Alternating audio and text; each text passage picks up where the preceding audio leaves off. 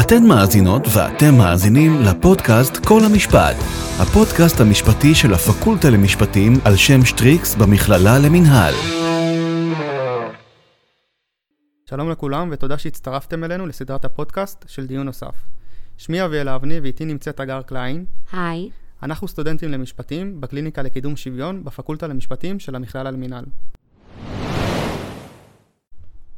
היום אנו נדון בפסק דין שעורר סערה ציבורית גדולה. בג"ץ 4602 על 13, פלונית נגד בית הדין הרבני האזורי בחיפה, המכונה גם בג"ץ הבוגדת. הסיפור בבג"ץ הבוגדת הוא על בני זוג שהיו נשואים 31 שנים ולהם שלושה ילדים בגירים. בשנה ה-31 לנישואין הגיש הבעל תביעת גירושין לבית הדין הרבני, לה הוא כרך את ענייני הרכוש. בתביעת הגירושין טען הבעל בפני בית הדין הרבני כי אשתו בגדה בו במשך מספר חודשים. המחלוקת העיקרית בין בני הזוג בנושא הרכוש הייתה בשאלת הבעלות על הבית, בו חיו בני הזוג מעל 20 שנים. שם גידלו את ילדיהם וחיו חיים משותפים. הבית נבנה על מגרש שניתן לבעל בירושה לפני הנישואין, ומכאן הוא טוען לבעלות בלעדית על הבית. מנגד, האישה טוענת לכוונת שיתוף ספציפית בנכס, כלומר שיש לה זכויות משפטיות לבעלות משותפת בנכס. אז בג"ץ הבוגדת הוא באמת דוגמה מעניינת ככה לאיזשהו פער בין מה שכתוב בפסקי הדין לבין התודעה הציבורית. זהו פרופסור שחר ליפשיץ, פרופסור מן המניין בפקולטה למשפטים באוניברסיטת בר אילן. שם כיהן כדיקן הפקולטה. הוא עומד בראש פרויקטים רבים בדבר זכויות אדם ויהדות. תחומי מחקריו של הפרופסור ליפשיץ הם דיני משפחה, ירושה, חוזים, משפט עברי, רב תרבותיות, זכויות אדם והיהדות. כאשר אתם קוראים את הדיווחים התקשורתיים על בג"ץ הבוגדת, אז יש שני אה, נרטיבים אה, קיצוניים והפוכים לגמרי. הנרטיב המרכזי, הדומיננטי ביותר, הוא בעצם שמדובר בבג"ץ שהפך את הלכת בבלי, כלומר שקבע שמהיום בתי הדין הרבניים יכולים לפסוק על פי ההלכה והדין הדתי ולא על פי המשפט האזרחי, ושהכניס את איראן למקומותינו ובעצם קבע שבגידה היא בעצם פרמטר לגיטימי לשלילת זכויות, ואם אתם מסתכלים בדיווחים התקשורתיים, אז חלק גדול מהדיווח התקשורתי זה הקו שהוא נקט, וזה כמובן קו מאוד מפחיד. מנגד היה גם קו הפוך שמרני יותר שאמר מה אתם רוצים, יש כאן בן אדם שנתן מתנה של משהו ששלו, הרי הבית הזה בעצם היה שלו, זה לא בית משותף, וזכותו לקבוע כללים באיזה מצבים הוא מוכן לתת ובעצם מי שיקרא רק את העיתונות ולא יקרא את פסק הדין, יתרשם שיש כאן שתי סיפורים הפוכים ויש כאן איזשהו רשומון. והאמת, כפי שאני מניח שעוד מעט אתם תשאלו אותי, אז מה באמת אני חושב, אם משהו באמצע. בית המשפט, כולל דעת הרוב, מבהיר במפורש שהוא לא הופך את הלכת בבלי, מבהיר במפורש ש... מדובר כאן בפסק דין שלא ייתן לקחת לאנשים מה ששלהם בעקב אשמה, אלא רק בנסיבות מאוד מיוחדות, ועדיין, כמו שאני אסביר עוד מעט, זה גם לא פסק דין תמים, זה פסק דין שגוי ועם פוטנציאל מסוכן ביותר. טרם פסיקת בית המשפט העליון בבג"ץ הבוגדת, בבית הדין הרבני האזורי בחיפה נפסקו לאישה מחצית הזכויות בדירת המגורים והקרקע, זאת מכוח כוונת שיתוף ספציפית. בית הדין האזורי הסתמך בהחלטתו על העובדות של בני הזוג, משך חיי הנישואים, שלושה ילדים אותם גידלו יחד, והשיפוצים שנעשו יחד בבית. הבעל ערער על ההחלטה הזו לבית הדין הרבני הגדול, ושם מתרחשת הדרמה, שבעקבותיה הגיעו הצדדים לבג"ץ.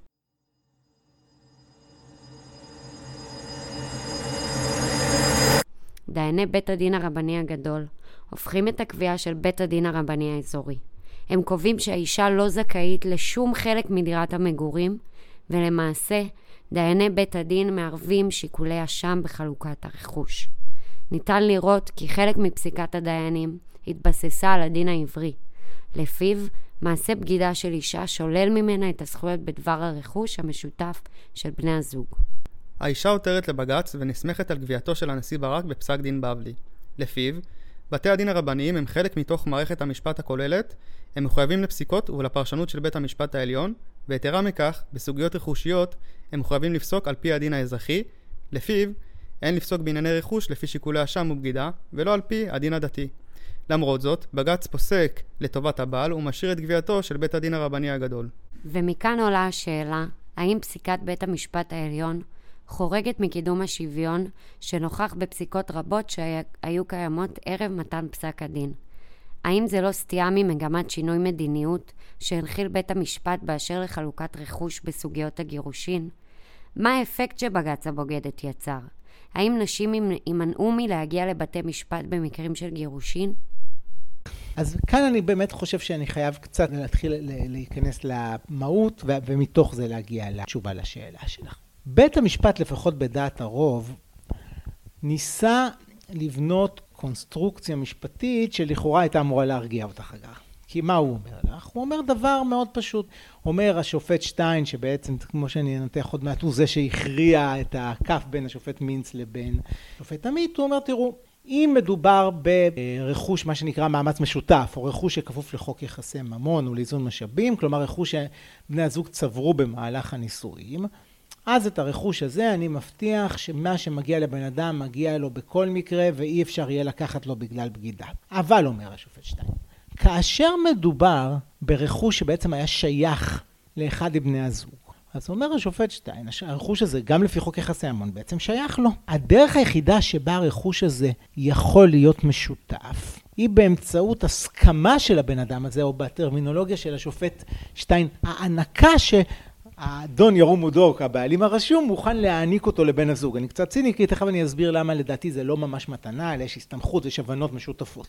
וכאן הולך השופט שטיין צעד נוסף ואומר, אם מדובר בהענקה של רכוש ששייך לבן אדם אחד, זכותו של הבן אדם הזה להתנות תנאים באיזה מקרים הוא מוכן לתת את הרכוש ובאיזה לא. וכאן אומר השופט שטיין את המהלך הבא. הוא אומר, במקרה הזה, בית הדין הרבני קבע כעניין עובדתי שהבן אדם נתן את הרכוש הזה שכאמור היה שלו בתנאי מה שאנחנו המשפטנים קוראים בתנאי מפסיק. מה זה תנאי מפסיק? תנאי מפסיק זה אומר אני נותן לך משהו או אני נותן לך מתנה אבל המתנה תפקע אם, אם אתה תבגדי. עכשיו אומר השופט שטיין תראו אני לא משוכנע אומר השופט שטיין שלו אני הייתי השופט בערכאה המרכזית, הייתי לומד מהנסיבות האלה תנאי כזה. אבל כאן יש דבר מאוד מעניין, הוא אומר. בניגוד לערכאת ערעור שיושבת על ערכאה אחרת ויכולה להתערב גם בעובדות וגם בדברים משפטיים, לבית משפט העליון בכובעו כבג"ץ, כשהוא יושב ודן בפסקי דין של בית הדין הרבני, אסור לו להתערב בטעויות עובדתיות, כי הוא לא ערכאת ערעור, אלא לפי חוק יסוד השפיטה, מותר לו להתערב אפילו לא בטעויות משפטיות של יישום, אלא רק חוסר סמכות. במקרה הזה, הוא אומר, לשופטים האחרים. הרי בוא נניח לצורך הדיון, שכעניין עובדתי היינו אה, אה, מסיקים שאכן היה כאן מתנה מותנית. אז הוא אומר לשופט עמית, גם אתה הרי היית מכבד את זה. אז כל השאלה, האם במקרה הזה היה תנאי מפסיק או לא היה תנאי מפסיק, בית הדין קבע כממצא עובדתי שהיה תנאי מפסיק, ובזה אני לא יכול להתערב גם אם הוא שגה. אם זה הסיפור, אז יש כאן סיפור מאוד לא מפחיד, אפשר להוריד את הסירנות וכדומה. ולכן, כמו שרמזתי מקודם, ההצגה של פסק הדין, כאילו הוא הפך את הלכת בבלי, וכאילו הוא אמר שמעכשיו יהיה כאן איראן ובגידה תהיה פרמטר משמעותי, היא לא נכונה, כי הוא בעצמו אמר במפורש, אני לא הייתי מתערב אם היה מדובר ברכוש מאמץ משותף, ואני לא מתערב רק בגלל שמדובר בעניין עובדתי. למה בכל זאת אני מציע לא להירגע כל כך מהר?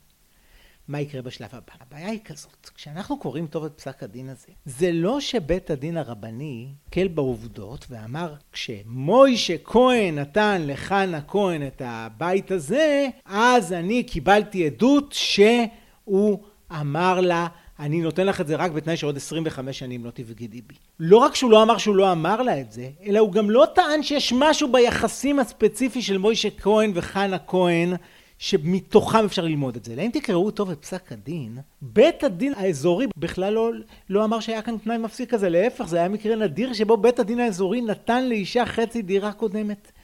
בית הדין הארצי ניסה ללמוד אומדנה כללית. הוא אמר, אני נותן הנחה סמי אמפירית, שכל אדם שנותן מתנה לאשתו, אם היא תבגוד בו אפילו 20 שנה אחרי שהוא נתן לה את המתנה, דרך אגב, מה זה הבגידה פה? זה אחרי שנתיים שהם כבר חיו בפירוד, אז רק תסתכלו טוב, זאת אומרת, זה לא בגידה במובן של הפרת נאמנות של יחסים תקינים. אם היא תקיים יחסי אישות כאשר הם באופן פורמלי עדיין נשואים, אז עומד דעתו זה שהוא רוצה את המתנה חזרה. זה כבר לא ממצא עובדתי. זאת קביעת ברירת מחדל חדשה.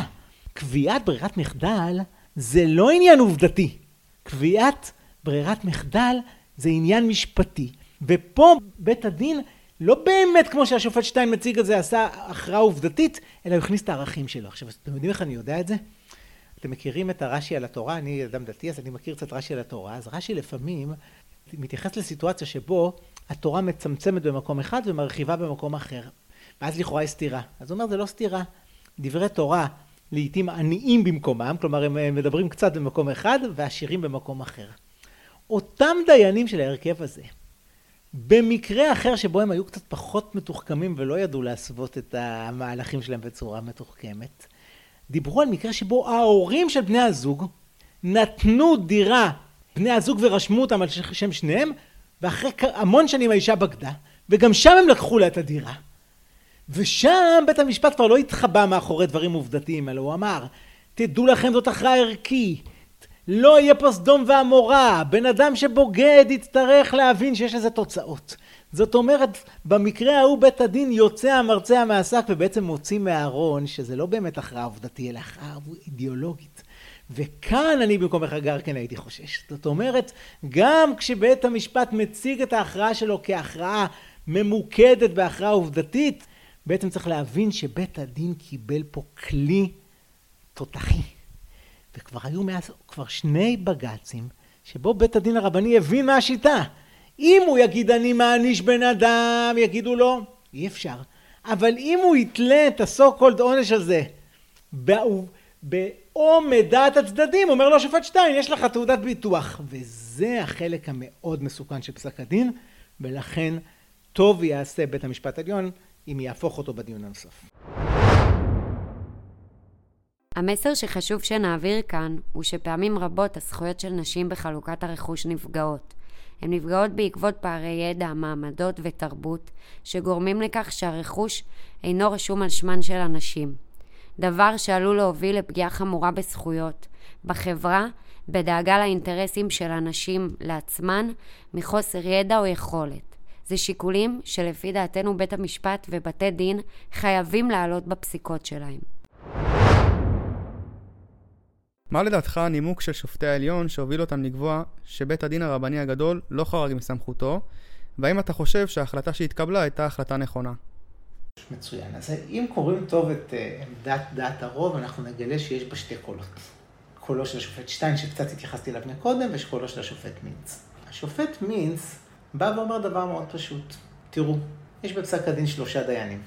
דיין אחד בלבד דיבר בצורה ממש מפורשת על הבגידה. הדיין השני ביסס את פסק הדין על טיעונים אזרחיים לגמרי. הוא אמר, בעצם מדובר בנכס מלפני הנישואים. בשביל נכס מלפני הנישואים, גם לפי הפסיקה האזרחית, צריך הוכחה שהתכוונת לשתף. ובמקרה הזה, לא ניתנה הוכחה שהתכוונת לשתף. אחר כך הוא כבר בא ואמר, בתור איזה סוג של בונוס, שגם אם היית מתכוון לשתף, אז בוודאי לא התכוונת אם היא תבגוד בעתיד. עכשיו, הדיין השלישי אמר, אני מצטרף לחבריי, אז הוא גם לא דיבר על הבגידה.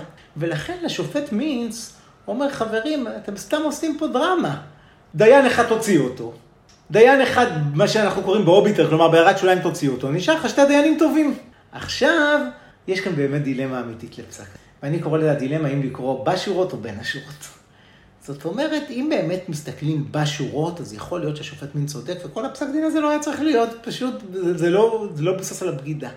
אבל מצד שני, האם אנחנו יכולים גם להעלים עין מהעובדה שזה די ברור בין השורות פה, שהדיינים בעצם מתפוצצים מהרעיון שנכס שהיה שייך לבן אדם יעבור לבת הזוג שלו, אם היא בסופו של דבר בגדה בו. והשאלה עד כמה אמון בית משפט עליון יכול לתת בבית הדין הרבני, שבעצם מנסה להציג את עצמו כשהוא משחק בין הכללים, אבל כמו שרמזתי מקודם, בעצם במקרים אחרים יוצ... ברור מהי השקפת העולם שלו.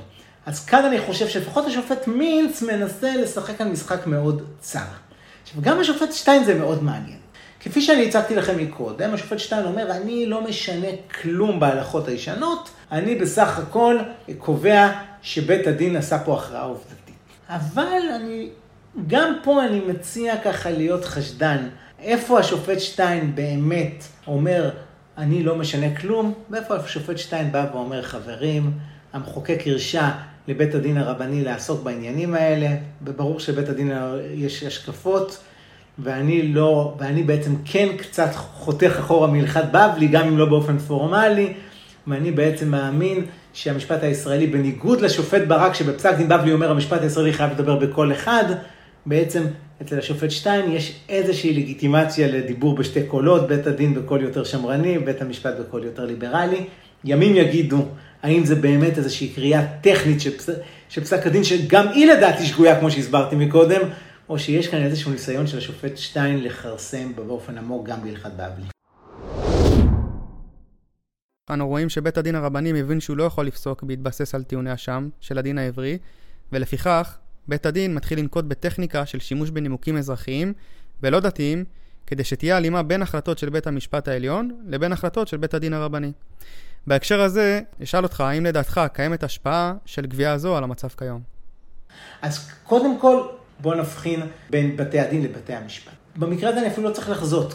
יש כבר שלושה פסקי דין, שאני אקרא לזה בוגדת 0, 2 ו-3, שבהם בית הדין בעצם למד שאם הוא ישחק את המשחק בצורה נכונה, ולא יגיד כמו בעבר, בגדת לכן אני לוקח לך, אלא יעגן את הבגידה בהסכמת הצדדים, או באחד מהמקרים הוא יגיד הבגידה היא אינדיקציה לכך שהסתיים השיתוף, כמו יש פסק דין שנקרא פסק דין השותפות המוחלשת, שבו גם בית משפט עליון אמר שבעצם ברגע שיש מערכת יחסים אלטרנטיבית, אז זה בעצם אומר שנגמר השיתוף הזה.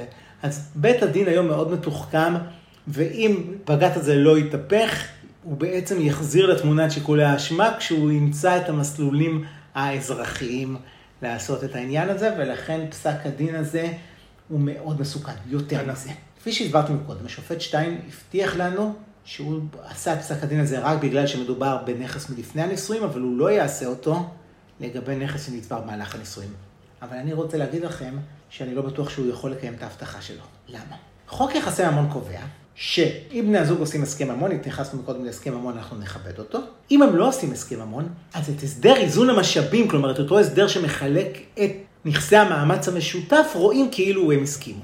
זאת אומרת, אני הלכתי לעבודה, הרווחתי כסף, ועכשיו יש לי הסכם עם אשתי שבעצם מה שאני מרוויח שייך לשנינו. עכשיו סיפר לנו השופט שטיין שיש חופש חוזים, וכל הסכם ניתן להתנות אותו בכל תנאי, וגם בית משפט אזרחי צריך לכבד את התנאי הזה. אז תחשבו על בית הדין, שבמקרה הבא לא כשיעסוק בנכס מלפני הנישואים, אלא שיעסוק בנכס שנניח סוחר נדל"ן במסגרת העסקים שלו, קנה במהלך הנישואים רשם על שמו.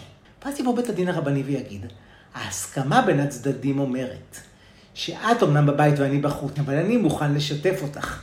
אבל ההסכמה הזאת הותנתה שאת תהיי ראייה טובה. אם את בגדת בי, אז הסכמנו מראש שבמקרה כזה כל אחד בעלים של הרכוש של עצמו. עכשיו, לפי שטיין, אם בית הדין יגיד שזאת ההסכמה הקונקרטית של בני הזוג, אסור לו כבית משפט להתערב, כי הרי הוא לא מתערב בעובדות. אז הבטחת לי, השופט שטיין, שאתה כן היית מתערב אם היה מדובר באיזון משאבים, אבל לפי הלוגיקה שלך שבהסכמים אתה לא מתערב, אז מספיק לבית דין מתוחכם שיגיד את אותו לוגיקה של בג"ץ הבוגדת, לא על נכס מלפני הנישואים, על נכס איזון משאבים, וגם נכסי מאמץ משותף יהפכו להיות כפופים לבגידה, ואז כמו שאומר השופט עמית, אנה אנו באים. זה בעצם משהו שיכול להוביל אותנו להחלפת אה, מרוץ הסמכויות. בוודאי, מכיוון שעד לפסק דין הבוגדת, אז בעצם לא הייתה סיבה לרוץ לבית הדין, כי גם בית הדין בעצם אסור היה לו להכין שיקולי אשמה, ואם הוא היה מכיל אותם, אז בג"ץ היה יכול להתערב. אבל אם מצאת לבית הדין מסלול שבו הוא יכול להכניס שיקולי אשמה בהתאם להשקפת עולמו הערכית, פתאום זה הופך להיות מאוד מאוד דרמטי. אם כבר מדברים על חיכוך שבין הדין העברי לדין האזרחי, איך אתה חושב שניתן לגשר בין שניהם בסוגיות רכוש, לנוכח המציאות הליברלית כיום, שמקדמת לנו את ערכי השוויון? אז תראו, זה מאוד מעניין השאלה הזאת. הרי אם אתם קוראים את אה, פסק דין בבלי, אתם רואים את הזעקה הנוראית של השופט אילון, שבעצם כאילו כל החיים שלו הוקדשו לוו הזה שבין היהודית לדמוקרטית, שבה מצד אחד הוא כועס על ברק מאוד, על זה שברק בעצם פגע באוטונומיה של בית הדין הדתי, אבל בה בעת הוא אומר לבתי הדין הדתיים, יש לכם בתוך ההלכה כלים להפנים את השיתוף ואת השוויון, איך לא עשיתם בעצם את הדבר הזה? עכשיו, כאן קרה תהליך מאוד מעניין. מאז חקיקת חוק יחסי המון, יותר ויותר דיינים כן מפנימים את השיתוף והשוויון. באמיתי, פרופסור רזינר מראה שחלק גדול מהם גם מפנימים ערכים ליברליים והם היחסים התמוטטו, לא מנסים בכוח להגיד מי אשם. ובמובן הזה זה קצת חבל שפה בעצם פותחים את הפתח לאיזה סוג של גול עצמי, דווקא בתקופה שבה חלק גדול מבתי הדין הרבניים כן מפנים ערכים ליברליים. עכשיו, כאן יש נקודה מאוד מעניינת. הרי היה לאחרונה דרמה גדולה דווקא במזונות, שהן מזונות ילדים. בעצם יש דין דתי שפועל נגד גברים, ושם בית המשפט העליון, בשיתוף פעולה עם הרבנות הראשית, עשו משהו מאוד מאוד שוויוני. וכאן יש מהלך מאוד מעניין. חלק מהדיינים מאוד התלהבו ממה שבג"ץ אמרו, ואמרו, אנחנו נלך איתכם. ובעצם אנחנו מאוד מאמינים ברעיון הזה של השוויון, כששם דווקא הייתה אפליה קודם נגד הגברים, וחלק אמרו, אתם, בג"ץ, כל פעם הולכים לקיצוניות. תמיד האשמתם אותנו שאנחנו נגד אה, אה, הנשים, ועכשיו פתאום אתם אומרים, לא, לא, בעצם הגברים מסכנים, ואנחנו יודעים להפעיל את הדין הדתי הכי טוב, ובמקום שאתם תחנכו אותנו, כדאי שאתם תלמדו מאיתנו. אז אתם רואים שיש כאן את שני הקולות האלה. אם קודם ניתחנו את עמדת השופטים מתוך אספקט משפטי, אה, מעניין אולי לבחון דרך משקפיים של ריאליזם משפטי, מה הוביל בעצם את שופטי העליון לסטות מהלכות ופסיקות רבות של בתי המשפט שהיו לאורך שנים. אז זה בדיוק השאלת 64 אלף דולר כאן. כלומר, האם מדובר פה בשופטים שבעצם באים ואומרים, חברים, שופט שטיין הוא שופט, אה, מה שנקרא ליברטריאן, שאומר, אני מכבד אוטונומיה אישית, ואני מכבד את לשון החוק, ולכן אני מנסה לדבוק בה גם איזה מין סוג של צניעות שיפוטית, שבה הוא בעצם, הוא אומר, אני צנוע פעמיים. פעם אחת אני לא מתערב לאנשים בהסכמים שלהם, ופעם שנייה, אני לא מתערב לבתי הדין הרבניים בדרך שבה הם מפענחים את העובדות, כשהמחוקק לא הסמיך אותי לעשות את זה. והשופט מינץ בכלל מפרש את בתי הדין בצורה מסוימת, ואז יש כאן משהו מאוד תמים.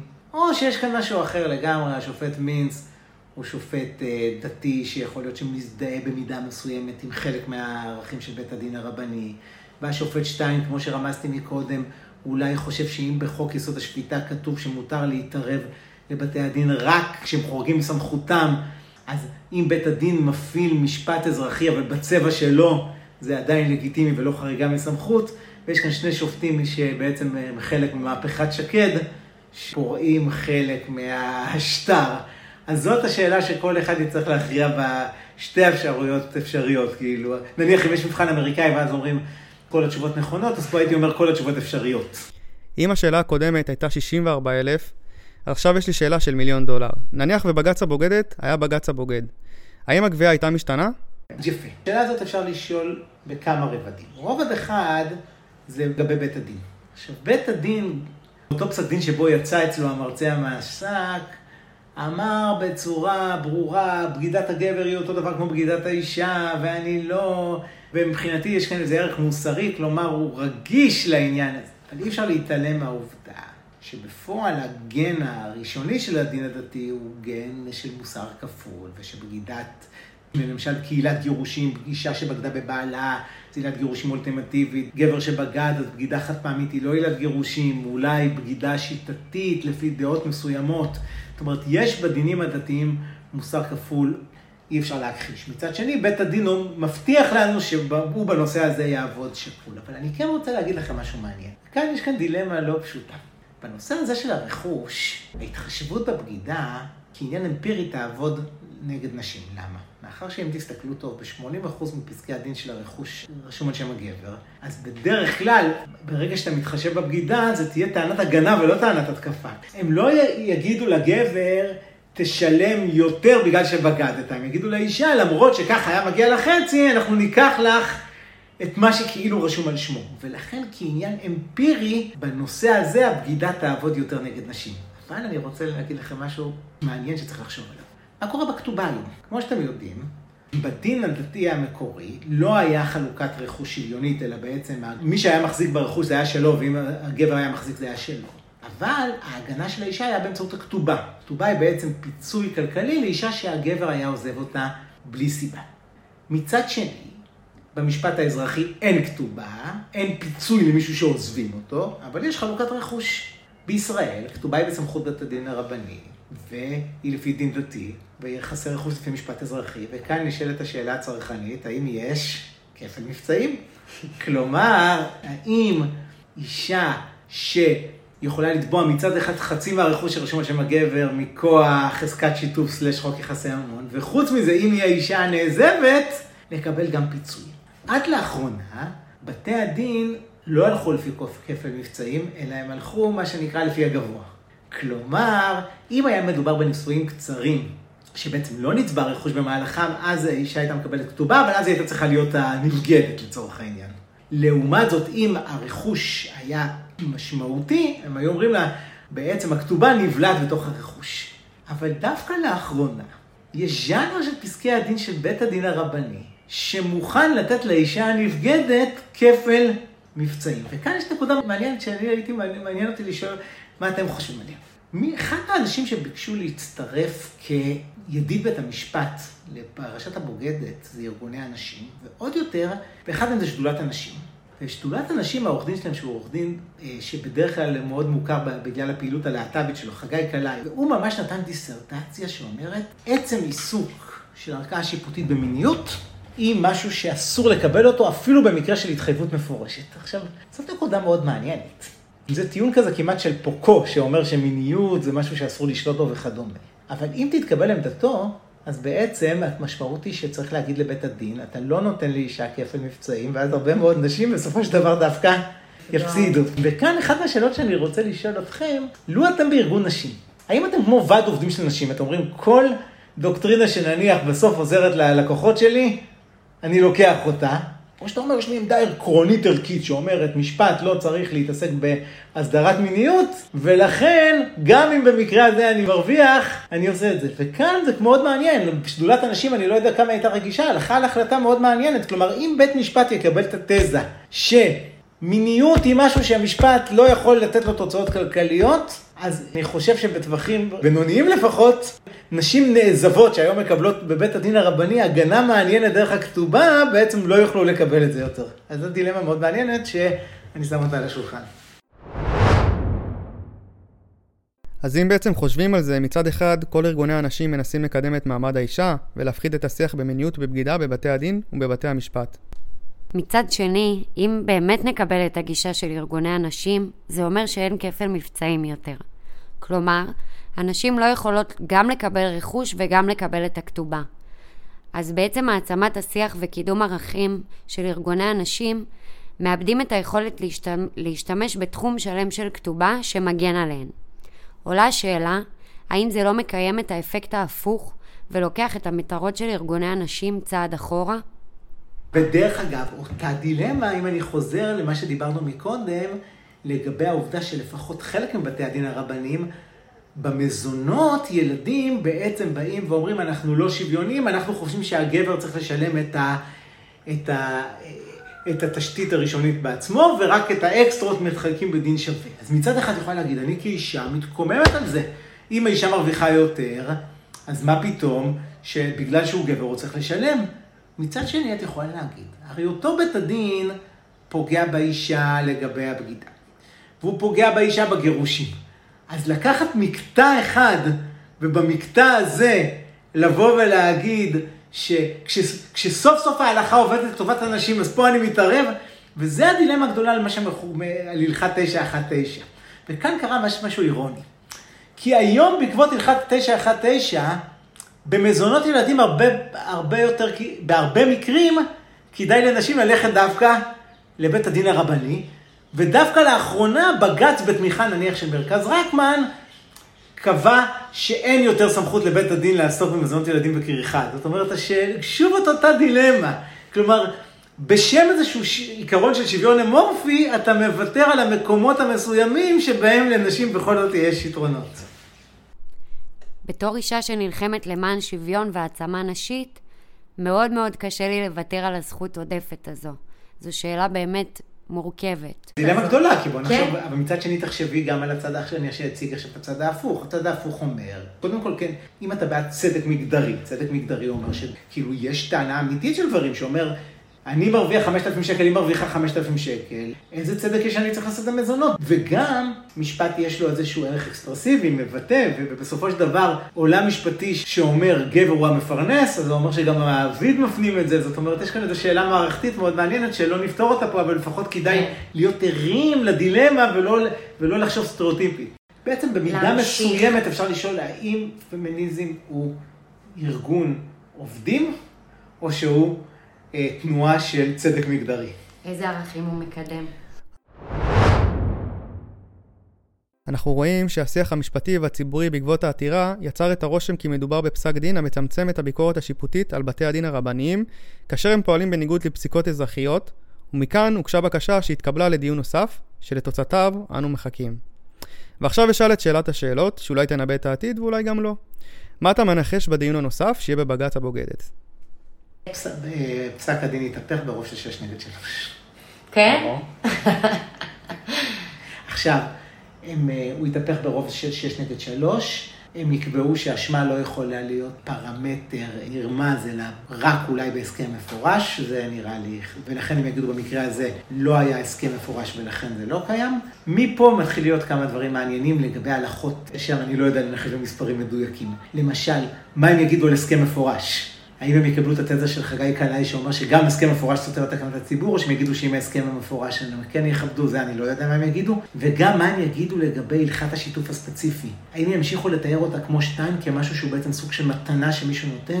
האם הם יקבלו את העמדה שאני הבעתי בפסיקה הקודמת והשופט עמית רמז עליה, שבעצם זה לא רק הסכמה, אלא זה יותר הסתמכות, ומה שאני קראתי רציונל הקישורי, כלומר איזושהי תפיסה שעם הזמן אנחנו סוג של התמזגות, או שאולי הם יקבלו עמדה סופר קיצונית לכיוון ההפוך של שהביעו בזמנו דפנה אקר וחנוך דגן, שבבית מגורים נגעת נסעת, הכנסת מישהו לבית מגורים, אז הפוך ממה שכתוב בחוק, ברגע שהכנסת מישהו לבית מגורים, אז אוטומטית הוא משותף גם אם הבאת אותו. אני מאוד מתנגד לעמדה הזאת. יש כאן משהו פרדוקסלי. הרי כל מה שבית המשפט אומר לבית הדין, אדוני, בית הדין, אתה לא תלך לפי השקפת עולם שלך, תלך לפי החוק. אז לא יכול להיות שבאותו פסק דין שבו אומרים לבית הדין תלך לפי החוק, בית המשפט יהפוך באופן בוטה את מה שהחוק אמר לגבי חוק יחסי ממון, שהוא אמר נכס מלפני הנישואים, לא יכול להיות משותף בלי איזשהו דבר מה נוסף. אבל אלה טווחי האפשרויות שיהיו, אבל בתוצאה זה מתהפך שש שלוש. אז אה, ראינו בעצם בכל הדיונים שלנו שהמציאות של דיני משפחה בשנים האחרונות מאוד מורכבת. כאיש אקדמיה שחוקר את התחום שנים רבות, איך לדעתך תיראה המציאות של דיני המשפחה בעתיד, ומה הצעדים שצריך לעשות כדי לנסות להגיע לשם? אתם מדברים עם בן אדם שבתחילת הדוקטורט הגיע לפקולטה הזאת שר המשפטים דאז יוסי ביילין. וביקש לפגוש כל מיני מרצים בפקולטה בתחומים ששר המשפטים צריך לעסוק בהם. והדיקן דאז אמר לו, תשמע, יש פה איזה דוקטורנט צעיר, חוקר נושא של הסדרה חילונית של דיני נישואים, אולי תדבר איתו. אנחנו דיברנו, ואני הצגתי לו כמה בעייתי הוא כל המצב של היום, שלהם מרוץ סמכויות, ושאין פסולי חיתון, ושאין נישואים אזרחיים, מסורבי הגט. זה היה חול המועד פסח, והוא אמר לי, אתה מצוין בתאר בעיות, אתה גם טוב בלתאר פתרונות. אמרתי לו, אני יכול לנסות. וקבענו פגישה בסוף ספירת העומר בערב שבועות, ומתוך הפגישה הזאת צמח הרעיון של ברית זוגיות, שזה בעצם רעיון ש... שאני מאוד מאמין בו בכובע האחר שלי, לא רק של דיני משפחה, אלא של מי שהקים את המרכז למשפט יהודי ודמוקרטי ואת הקונגרס הישראלי, איך בונים הסכמות. שהוא בא ואומר, בואו לא נצא כל אחד עם תאוותו לידו, אבל לדתיים יש את הנישואים הדתיים, ומי שבוחר בזה, יהיה לו את בית הדין ואת הגירושים הדתיים, אבל נעשה מוסד אחר, לא נקרא לו נישואים, נקרא לו ברית זוגיות, אבל במקום לשלוח אנשים לקפריסין, במקום שהם יחיו כידועים בציבור, ו- ורק בסוף חייהם יצטרכו להתדיין על הזכויות, מי שירצה, בני זוג מאותו מין, מי חילוני אידיאולוגי, יהודי ולא יהודי, יוכלו להירשם ב-day one כנישואים, ואז יהיה להם מסלול אזרחי מלא. אז אם אתם שואלים איפה העתיד צריך להיות, שם הוא צריך להיות, בזה שהמשפט האזרחי בישראל בעצם יכבד את זה שיש לאנשים בחירות שונות.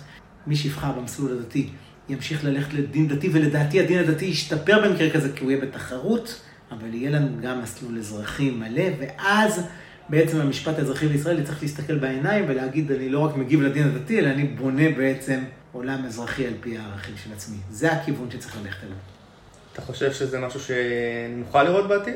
תראו, אני מומחה במשפטים ובפוליטיקה, אני יכול להגיד לכם שב-2013 מוקמת בפעם האחרונה בישראל, זה so called ממשלה בלי חרדים, וכמו בסיפורי פיות אומרים ליאיר לפיד, יש לך משאלה אחת שמותר לך לבקש בנושא דת ומדינה. ולצערי הוא בוחר את הנושא של גיוס לצבא, ולא את הנושא של נישואים וגירושים, שזאת גם שאלה מעניינת עבור הציבורית הישראלית. כלומר, אם נחשוב על זה בכנות, מה יותר דחוף לחילונים בישראל? האם הפגיעה העמוקה בהם, בזכויות האדם שלהם, שהם לא יכולים להתחתן, או שהחרדים דווקא ילכו לצבא, כשבוא נגיד את האמת, הצבא לא מותאם לחרדים, ובגלל כל הסיפורי מגדר והפרדה, אנחנו גם לא בטוחים שאנחנו באמת רוצים כיום דווקא את החרדים בצבא. אבל הוא בוחר את הקטע של החרדים בצבא, כי זה יותר מסעיר. ואז, לפי הסכם הקואליציוני, אין לו עוד זכות לדרוש משהו נוסף.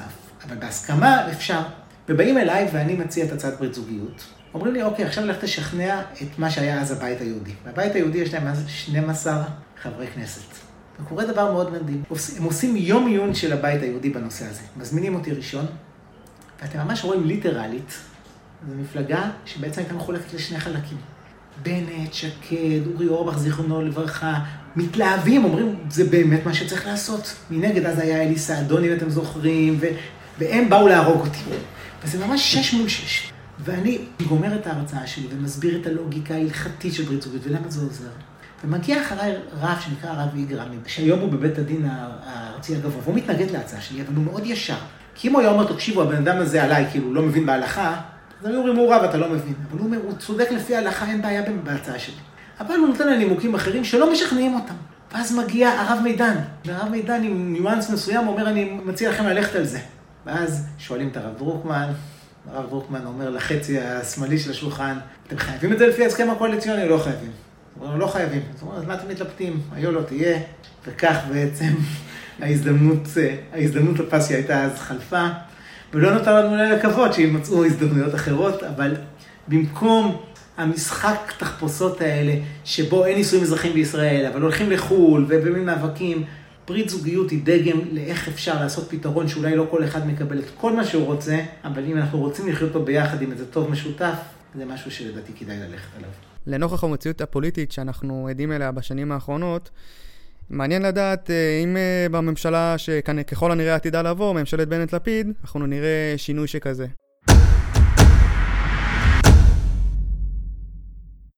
אז לסיכום, אנחנו באמת מקווים שמהמפגש הזה ומהפודקאסט הזה, המאזינים שלנו ייקחו את הנקודות והדגשים שעלו פה לגבי הסתכלות על פמיניזם, על ברית הזוגיות ועל בג"ץ הבוגדת, כדי לקדם את השינויים שעליהם דיברנו. תודה רבה, פרופסור שחר ליפשיץ. תודה רבה. תודה לכם.